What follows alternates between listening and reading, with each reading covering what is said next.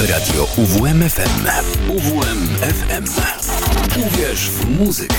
95 i 9. UWMFM. Uwierz w muzykę. Kieki.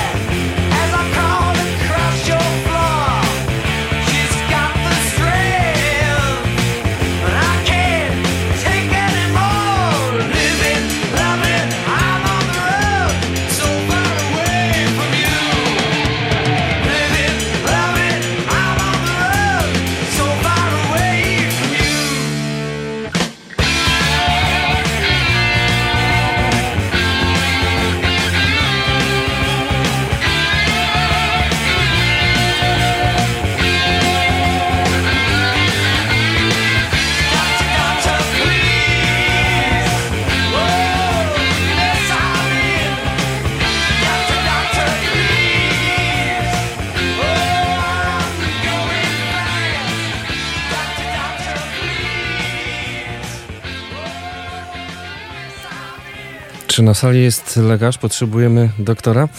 Być może, a być może nie. Tak hartowała się stal. Odcinek czwarty na 7 minut po godzinie 11. Michał Napierkowski przed mikrofonem oraz Wojciech Chujawski. Cześć. E, Cześć, z doktorskim pozdrowieniem. Doktor. Doktor. And doktor. And Doctor to jest oczywiście nawiązanie do pewnego filmu, ale o tym mówić nie będziemy. Będziemy przede wszystkim skupiali się na muzyce. Od razu powiem, że znajdziecie nas na Spotify, ale też y, szykujemy odsłuchy wszystkich dotychczasowych odcinków y, na naszej radiowej stronie dla tych, którzy nie przepadają za akurat y, Spotify'em. Poprzedni odcinek Tak hartowała się stal zakończyliśmy utworem formacji Blo- Blondie, Hanging on the Telephone, a teraz coś o doktorach. E, już tłumaczę skąd, skąd taka zbitka, tak? E, e, w zasadzie UFO dzisiaj na początek jest nawiązaniem do zakończenia poprzedniego odcinka, a obie te piosenki łączy płyta, która wydaje mi się, że w jakiś sposób też e, no, odcisnęła na mnie swoje, swoje można powiedzieć, piętno. Nie, nie mam jakiejś takiej może teorii, że, że nie wiem, w zależności od tego, kto gdzieś tam z czymś się zetknie za młodo, to tak już mu na zawsze zostanie. Ale fakt jest taki, że tak jak pewnie wspominałem, moje podwórko było takie, że się tak wyrażę, bardziej hard rockowe, wtedy jeszcze może nie, nie metalowe, ale na pewno hard rock, bo tam na klatce schodowej zawsze było wyryte TSA i takie tego typu napisy. I miałem tutaj właśnie w klatce kolegę Jarka Bujnowskiego y, dla znajomych Bujzy. I on miał właśnie w domu taką płytę wydaną przez y, Tom Press. Nazywało się to Heart of Glass i inne przeboje. I tutaj właśnie na tej, na tej płycie mamy właśnie dokładnie Blondie, dwa kawałki, y, mamy właśnie UFO, mamy też Jethro Tull czy Rory Gallaghera.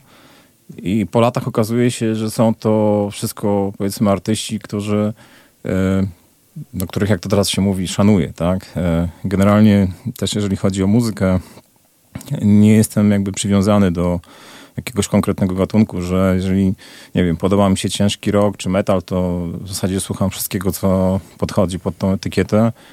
Wyraziłbym się, że słucham tak zwanymi zespołami, czy, czy artystami. Jeżeli artysta mi się podoba, to po prostu mi się podoba i wtedy Nawet jeżeli zmieni się stylistycznie, wykona jakąś woltę, to podążasz za nim? Znaczy to zależy jeszcze jak bardzo, że tak powiem, na czym bardzo polega ta wolta, tak? E, No mogę tutaj, nie wiem, no akurat przywołać może przykład Metaliki, która, która na pierwszych płytach rzeczywiście prezentowała takie mocne, konkretne brzmienie, potem się to wszystko jakoś tak e, rozmydliło.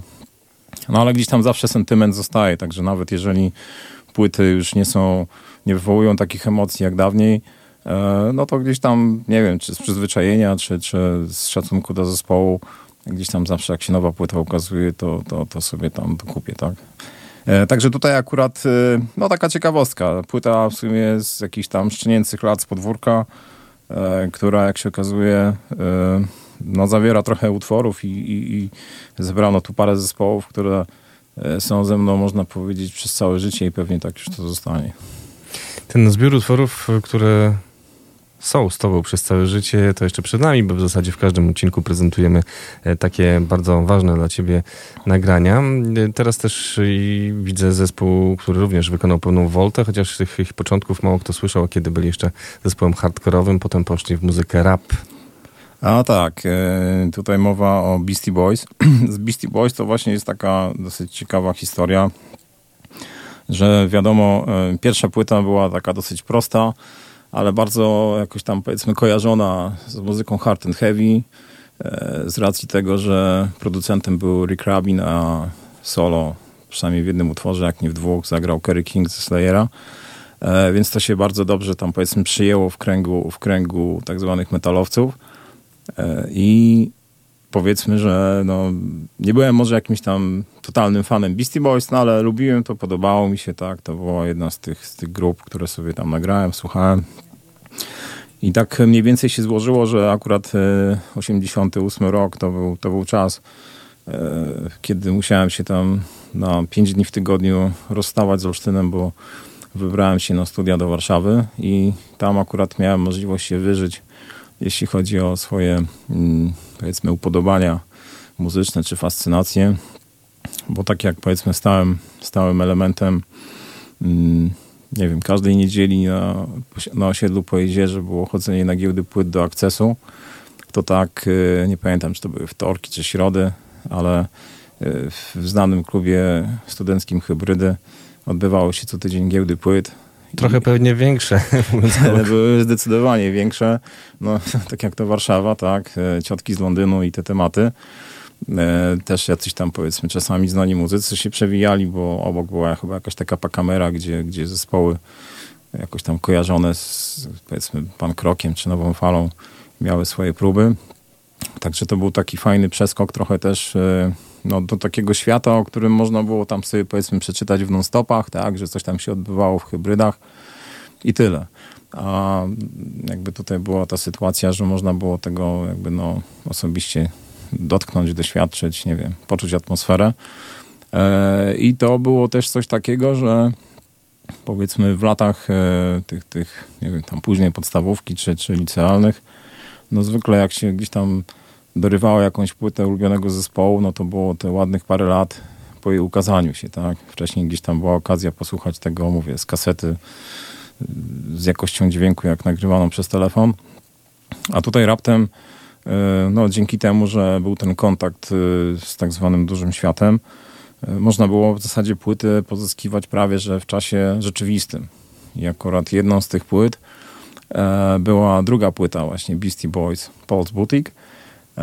I to jest też taka ciekawa historia, bo znaczy jak dla mnie, że często jest tak, że E, powiedzmy jakaś płyta albo mi nie podchodzi na początku, albo no nie wiem, no pierwsze przesłuchanie to, to, to nie jest jakiś tam szał i gdzieś to idzie na półkę i leży to 20 lat, a potem po tych 20 latach raptem no jest po prostu totalne odkrycie, jaka to jest niesamowita płyta czy muzyka i e, jak to jest w ogóle możliwe, że ja tego nie słuchałem. Więc tutaj akurat nie zajęło mi to 20 lat, ale pamiętam takie było trochę rozczarowanie, bo często jest tak, że mamy pewne właśnie oczekiwania i to też a propos pewnie tych volt tak zwanych, że no, nie wiem, pewne zespoły reprezentują określony styl i spodziewamy się, że to będzie zawsze tak samo, tak?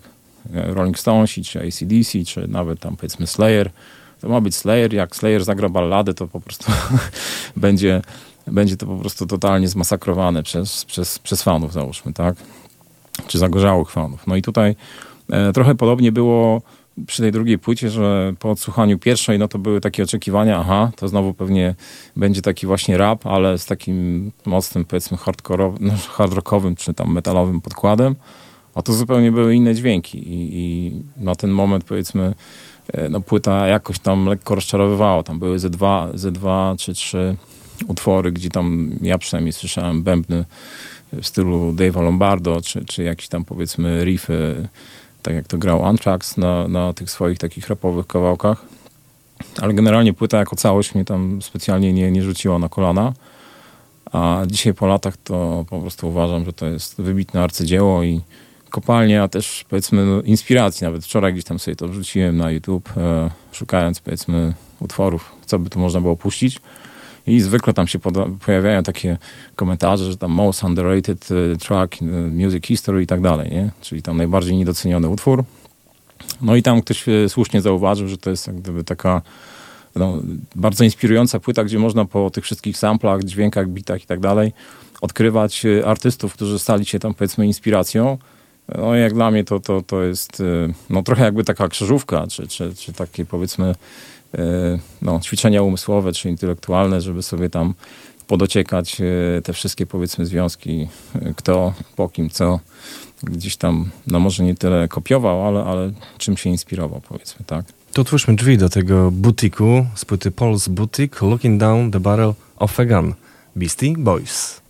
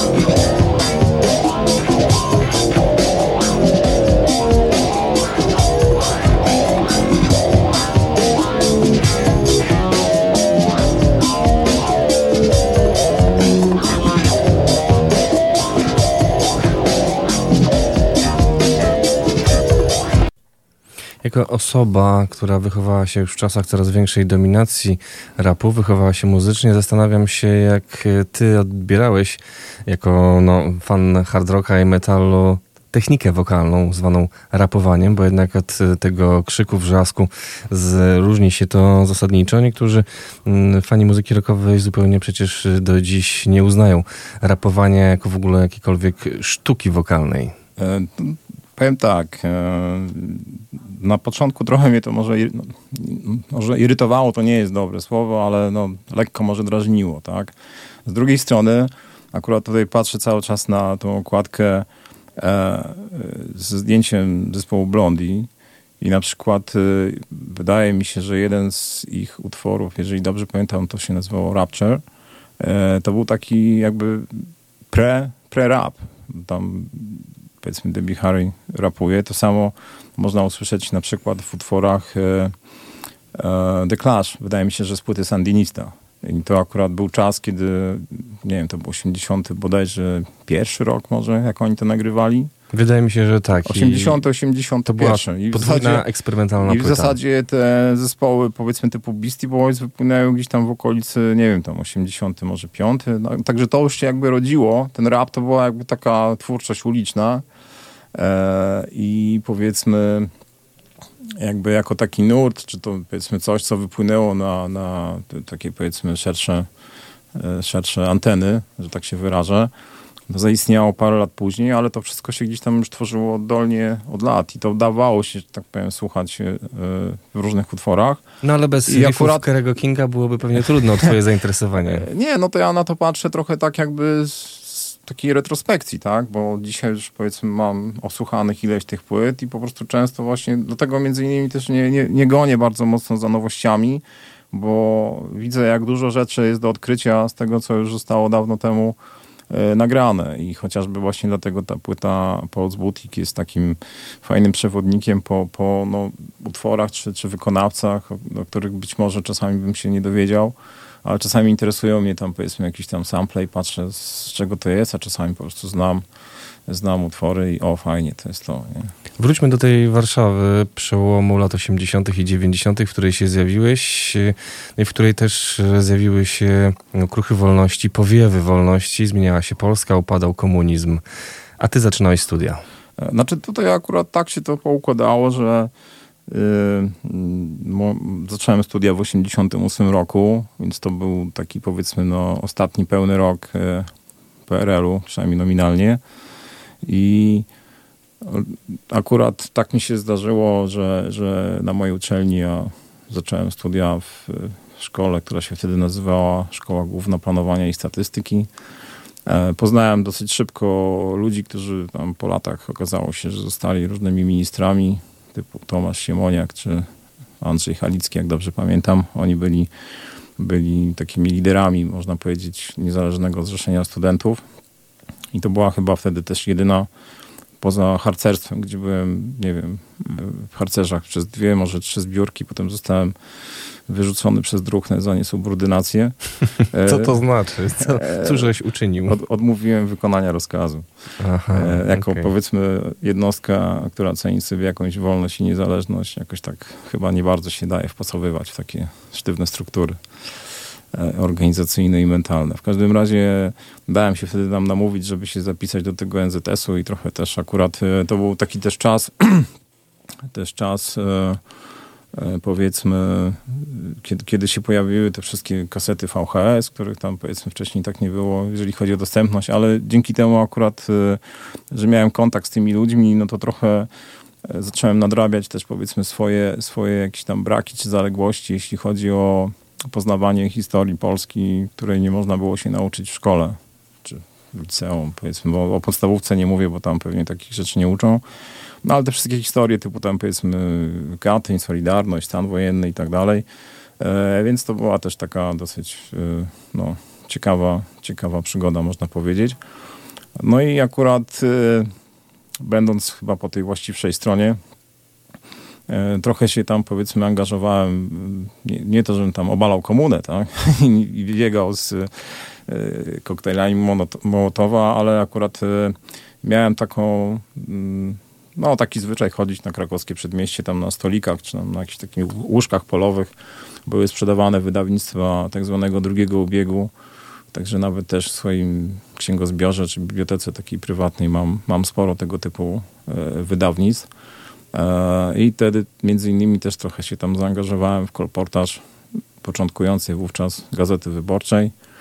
Oni się mieścili w przedszkolu chyba na, na jak dobrze pamiętam, ulicy Iwickiej. I tam się chodziło z plecakiem, do plecaka ładowali jakąś tam szpaltę tych gazy i trzeba było tam w ustalone miejsca to po prostu poroznosić. E, No i w ten sposób, e, jako tam powiedzmy kolekcjoner, dzisiaj jestem posiadaczem e, pierwszych stu, a może i więcej numerów Gazety Wyborczej, co jak się okazuje podobno jest sporym rarytasem kolekcjonerskim jak na dzisiaj. Akurat tak przynajmniej się wyraził pan Jarosław Kurski, bo byłem w ostatnią niedzielę na rejsie tutaj powiedzmy w Giżycku w ramach cyklu Literatura na wodzie. On opowiadał o swojej e, nowej książce i no tak sobie tam pogadaliśmy trochę, więc od niego wiem, że to chyba rzadkość jest jak na dzisiaj. Rozmawiając z Wojtkiem, nie sposób nie uciec od tych regionalizmów. W końcu tym się zajmuje. Przypomnę, autor poczytnych e, przewodników e, po Warmii, Mazurach, szlaki wodne, szlaki piesze, a my te szlaki muzyczne tutaj przecieramy.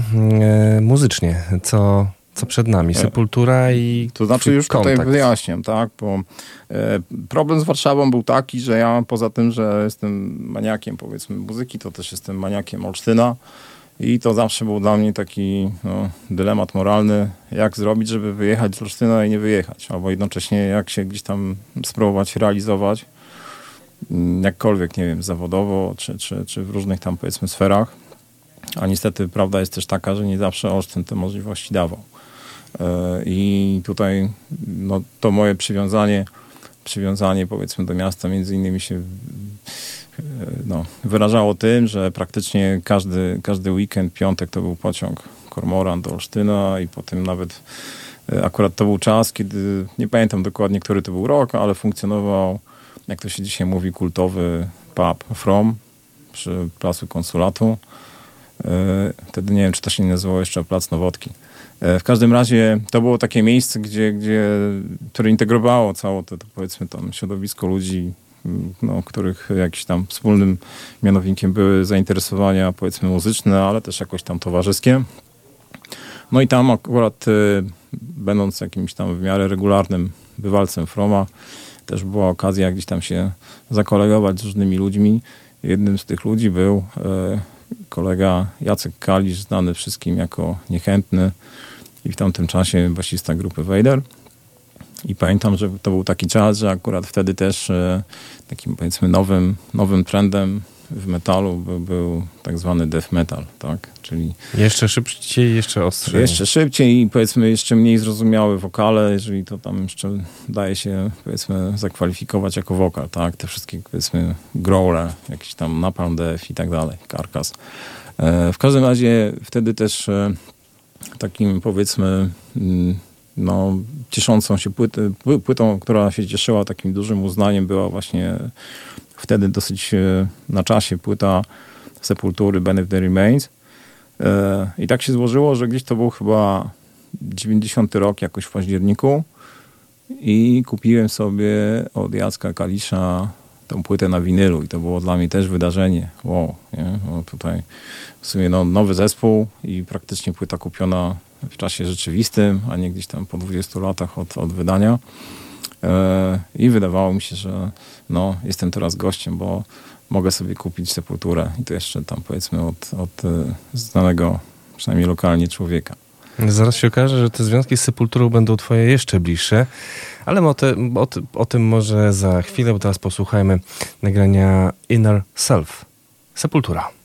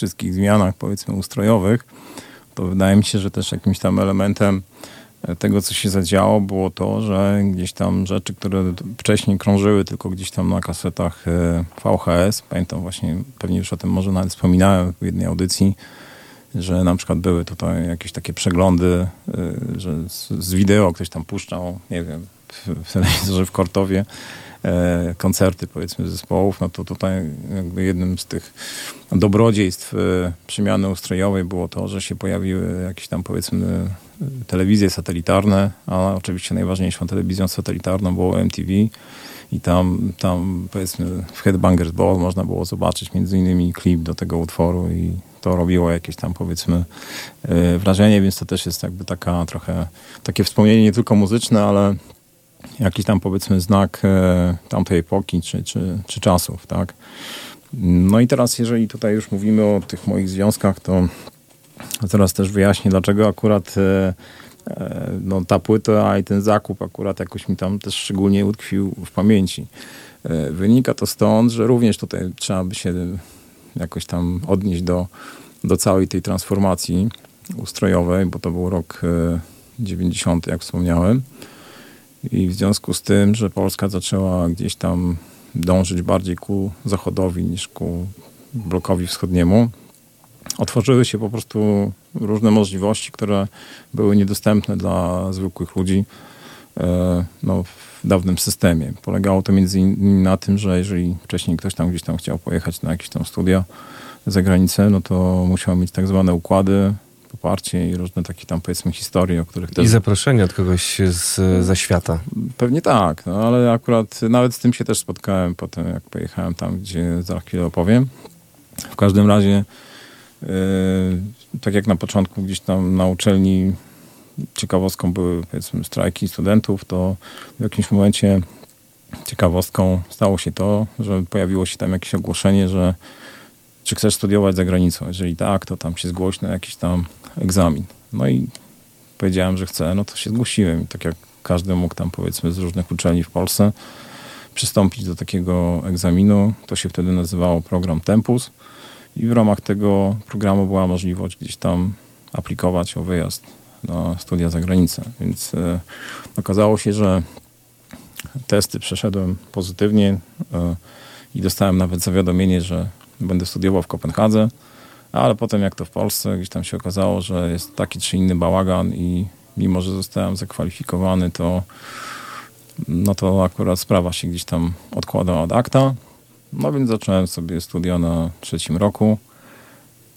Po czym dostałem telegram, że mam się za dwa dni zgłosić e, gdzieś tam z paszportem czy z czymś do Ministerstwa Edukacji, bo za tydzień, jeżeli oczywiście nie wyrażę sprzeciwu, mogę zacząć studia w Wielkiej Brytanii, a dokładnie w Szkocji, w Glasgow.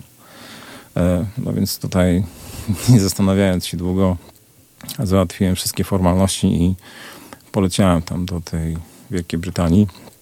No i to był rzeczywiście taki, e, powiedzmy, no, przeskok e, no, w inny świat. To jest nawet może mało powiedziane, tak? bo wszystko, co było do tej pory jakimś takim czymś odległym i niewyobrażalnym, stało się po prostu czymś jak najbardziej realnym.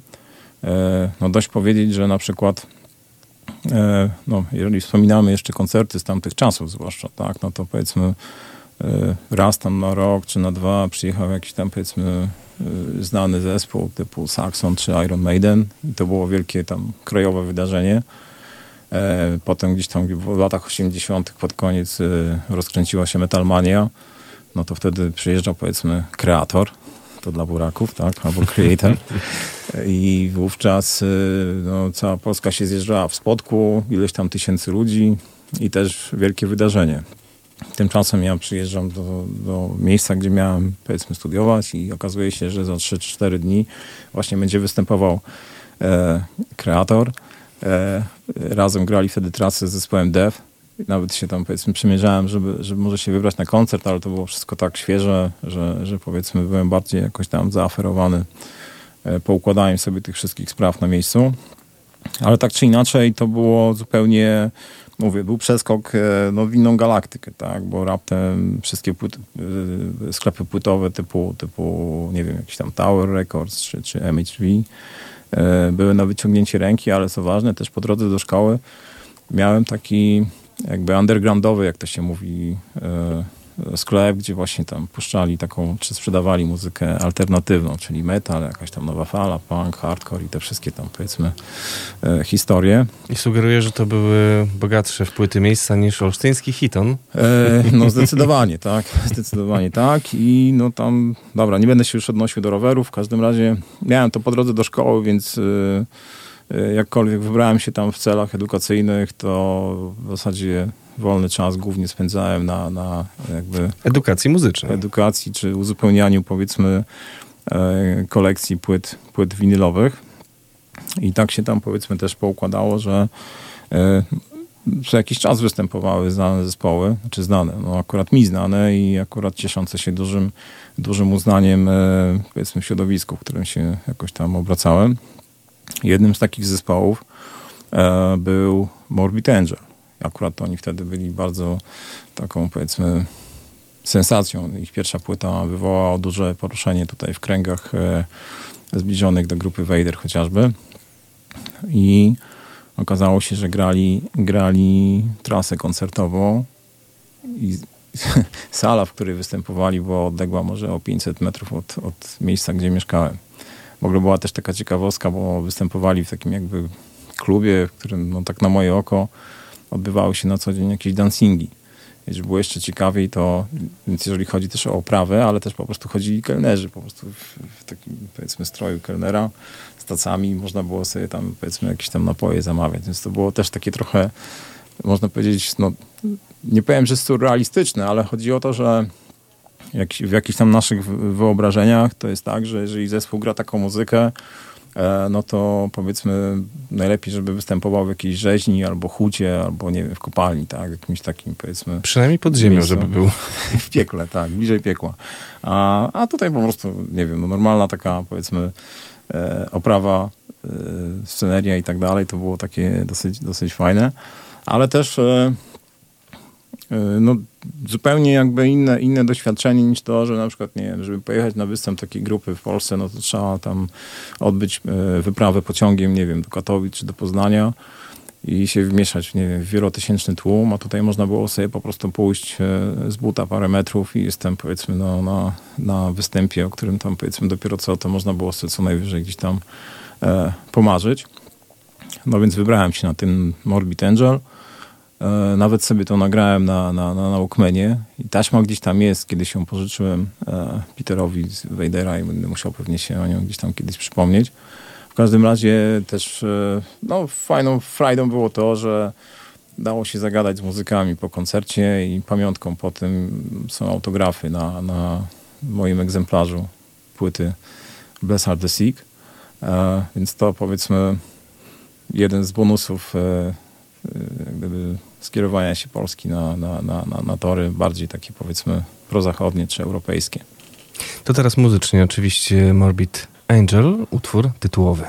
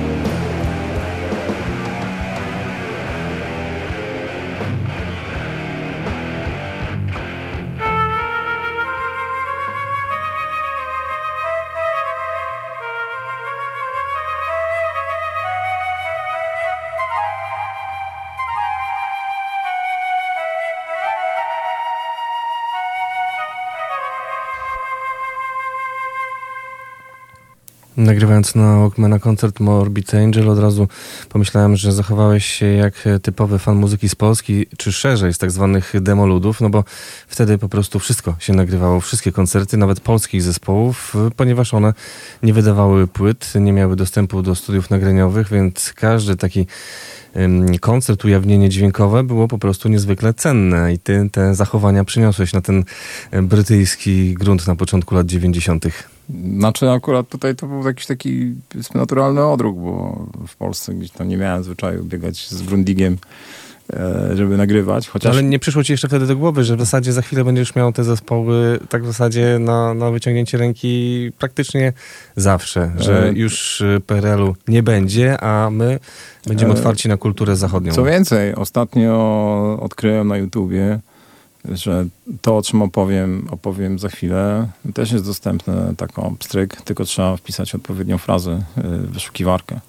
E, w każdym razie tutaj jeszcze ciekawostka była taka, że no tak jak wspomniałem, zebrałem te autografy, bo e, miałem okazję trochę po, pobyć z muzykami w jakimś busie. W ogóle też byłem trochę w takim szoku, że zespół, który u nas ma gdzieś tam status, nie wiem, no, czy gwiazdy, czy, czy, czy kultowy, czy jakkolwiek, no to jechali takim powiedzmy no, dosyć e, czerstwym mm, pojazdem.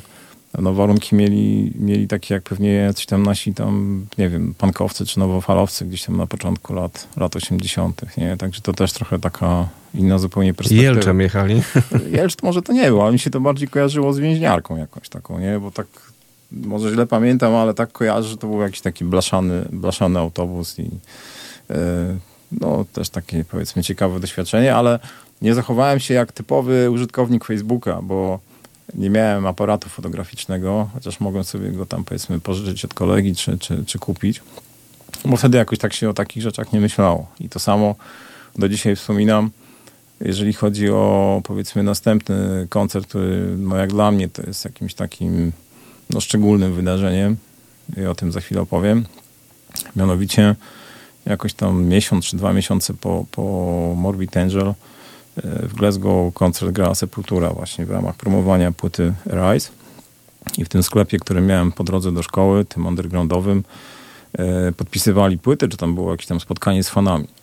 No i tam oczywiście też tam gdzieś tam wyszło, był, był bar, bardzo miły akcent, bo jak się okazało, że jestem z Polski, to tam zaraz powiedzieli, o tutaj nasza menadżerka Gloria Bujnowski jest z Polski, to będziesz naszym tutaj specjalnym gościem na koncercie. No i tak też się stało, więc miałem jakby wejściówkę gratis ale też miałem okazję gdzieś tam spędzić, nie wiem, no parę godzin sobie połaziłem po mieście z sekcją rytmiczną zespołu. Dzisiaj normalnie to tam pewnie zrobił sobie, nie wiem, tam 10 selfie na minutę, wrzucił na face, a wtedy po prostu liczyły się powiedzmy emocje, czy tam powiedzmy no, przeżycia i nie myślało się o takich tam tematach, typu, że no, trzeba to koniecznie utrwalić i udokumentować i żeby wszyscy to powiedzmy widzieli.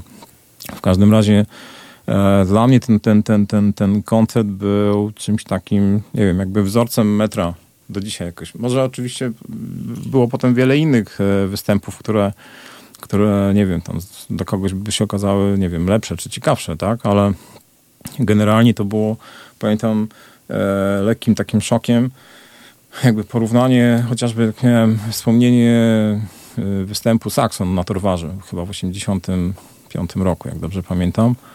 I to, co mi tam głównie, albo jedna z rzeczy, które mi tam utkwiły w pamięci, to był kontakt, a w zasadzie brak kontaktu wokalisty z publiką, bo on tam próbował coś tam zagadywać. No i to było takie hej, hej, yeah, how are you doing, nie? Yeah. I tam mniej więcej no taka, taki poziom komunikacji. E, a tutaj po prostu znowu przeskok w jakieś tam inne obszary kosmosu. E, no bo jak e, chłopcy po prostu włączyli piąty bieg i zagrali chyba właśnie Benny of the Remains i cała sala, kapela zaśpiewała e, utwór, znając cały tekst, to po prostu zbierałem szczękę z podłogi, tak? I akurat tutaj też nagrywałem, nagrywałem ten koncert, e, będąc gdzieś tam, powiedzmy, pod sceną, więc e, jakby dodatkowym bonusem mm, jakby tego nagrania jest nie tylko utrwalenie koncertu, ale też atmosfery, jaka tam była, czyli te wszystkie gdzieś tam okrzyki e, z boku, z tyłu, gdzieś tam, nie wiem, pode mną czy nade mną, tak, bo tam się dosyć mocno kotłowało. Mm, no i to był dla mnie taki, mówię, też optymalny występ, jeśli chodzi o wielkość sali, o reakcję publiki, o nagłośnienie, wszystko. Po prostu to, to taka totalne, totalne jakby dla mnie, no wiem, przeżycie wtedy, tak. Mm. No i mówię, ciekawostka jest taka, że dosłownie parę miesięcy temu, zupełnie tak szukając czegoś innego, natknąłem się, że na to, że e, ten koncert został właśnie też zarejestrowany przez kogoś e, wizualnie i można sobie go znaleźć na YouTube. Także jeżeli ktoś jest ciekawy, to trzeba byłoby sobie gdzieś tam wklepać e, frazy typu Sepultura, Glasgow, 1991 rok, Rise i gdzieś tam link pewnie pokieruje do, do, do materiału, jest cały koncert utrwalony i w tym tłumie ja gdzieś tam właśnie stoję. To też jest takie dosyć, dosyć miłe e, pomyśleć sobie, o, gdzieś tam jestem. Nie? Rozumiem, że t-shirt z zespołem Sepultura, w którym dzisiaj jesteś, to nie jest y, zakup y, poczyniony te 30 kilka lat nie, temu. Nie, to jest właśnie to. No to jest koszulka koncertowa. Z tyłu ma jeszcze nadruk. Y, no to powiem ci szczerze, że zupełnie nie widać upływu lat. No znaczy, no widać e, upływ czerni na koszulce, bo tam ileś... E, Ale czerwień jest e, jak najbardziej wyraźna. No, bardzo dobrze się prezentuje ta koszulka, biorąc pod uwagę, że ma 30 kilka lat. No, zachodnia jakość. zachodnia jakość. Może po prostu nasze proszki były gorsze i się nie sprała tak bardzo ta koszulka. Glasgow. Cały czas jesteśmy po mm, drugiej stronie kurtyny, wtedy już skruszałej mocno niby skruszały, ale cały czas to jeszcze był, mówię, inny, inny e, powiedzmy, inne realia. No tutaj mogę też e, wspomnieć taką, taką ciekawostkę, tam powiedzmy dla ludzi, którym się dzisiaj wydaje, że jest oczywistością, że sobie podróżują po Europie, a jednocześnie, no, że się tak wyrażę, będą trzy gwiazdki, czy tam pięć gwiazdek Europę. E, lewactwo i te, i te wszystkie tam historie, które można wyczytać, czy tam, nie wiem, spotkać w internecie w różnych dyskusjach, e, to ja pamiętam, mm, znaczy akurat to nie jest jedyne moje wspomnienie tego typu, tak, ale między innymi była taka sytuacja, że na święta bodajże Wielkanocy e, postanowiłem e, przejechać się do domu, przy okazji przywieźć tam ze dwie potężne torby tych winyli, które, które w międzyczasie zakupiłem. No i powiedzmy ze względów oszczędnościowych e, no stwierdziłem, że nie będę, nie będę leciał samolotem, tylko pojadę taką trasą, która polegała na tym, że najpierw 800 kilometrów autobusem do Londynu. Zresztą no i tak jakbym leciał samolotem, to ten, ten kurs by mnie czekał. E, potem gdzieś tam promem do Holandii, z Holandii gdzieś bodajże pociągiem do Warszawy i z Warszawy do Olsztyna. I pomijając jak gdyby całą tutaj logistykę, jeśli chodzi o środki transportu, no to biorąc pod uwagę, że musiałem przejechać przez y, dwa kraje typu Holandia i Niemcy, to polegało na tym, że musiałem na ten przejazd załatwić sobie wizę y, przez Niem do, do Niemiec na pewno, a do Holandii chyba też. I z tego co pamiętam, trzeba było gdzieś tam wysyłać y, paszport do Edynburga, do konsulatu, żeby oni to potem odesłali z tą wizą i tak dalej. E, Wszystko pocztą oczywiście, nie internetem. No nie, nie.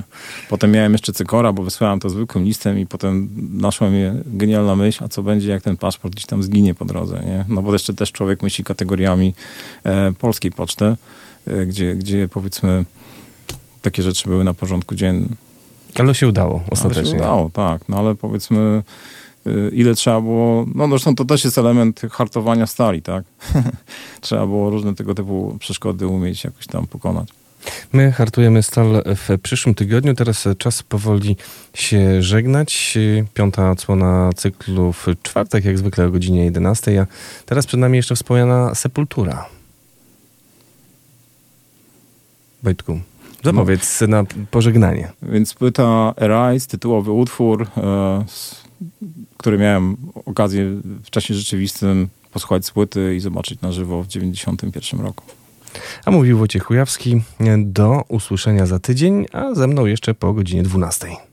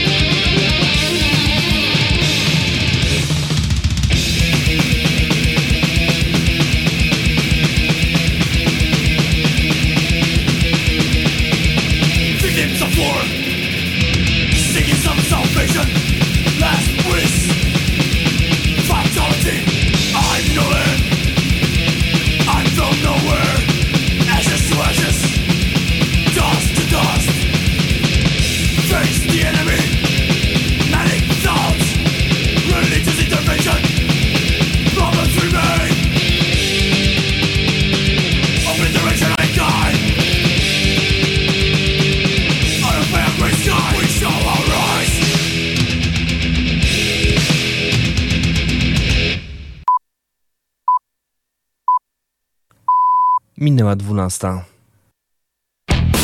Słuchacie radia UWMFM. Uwierz, uwierz, uwierz w muzykę.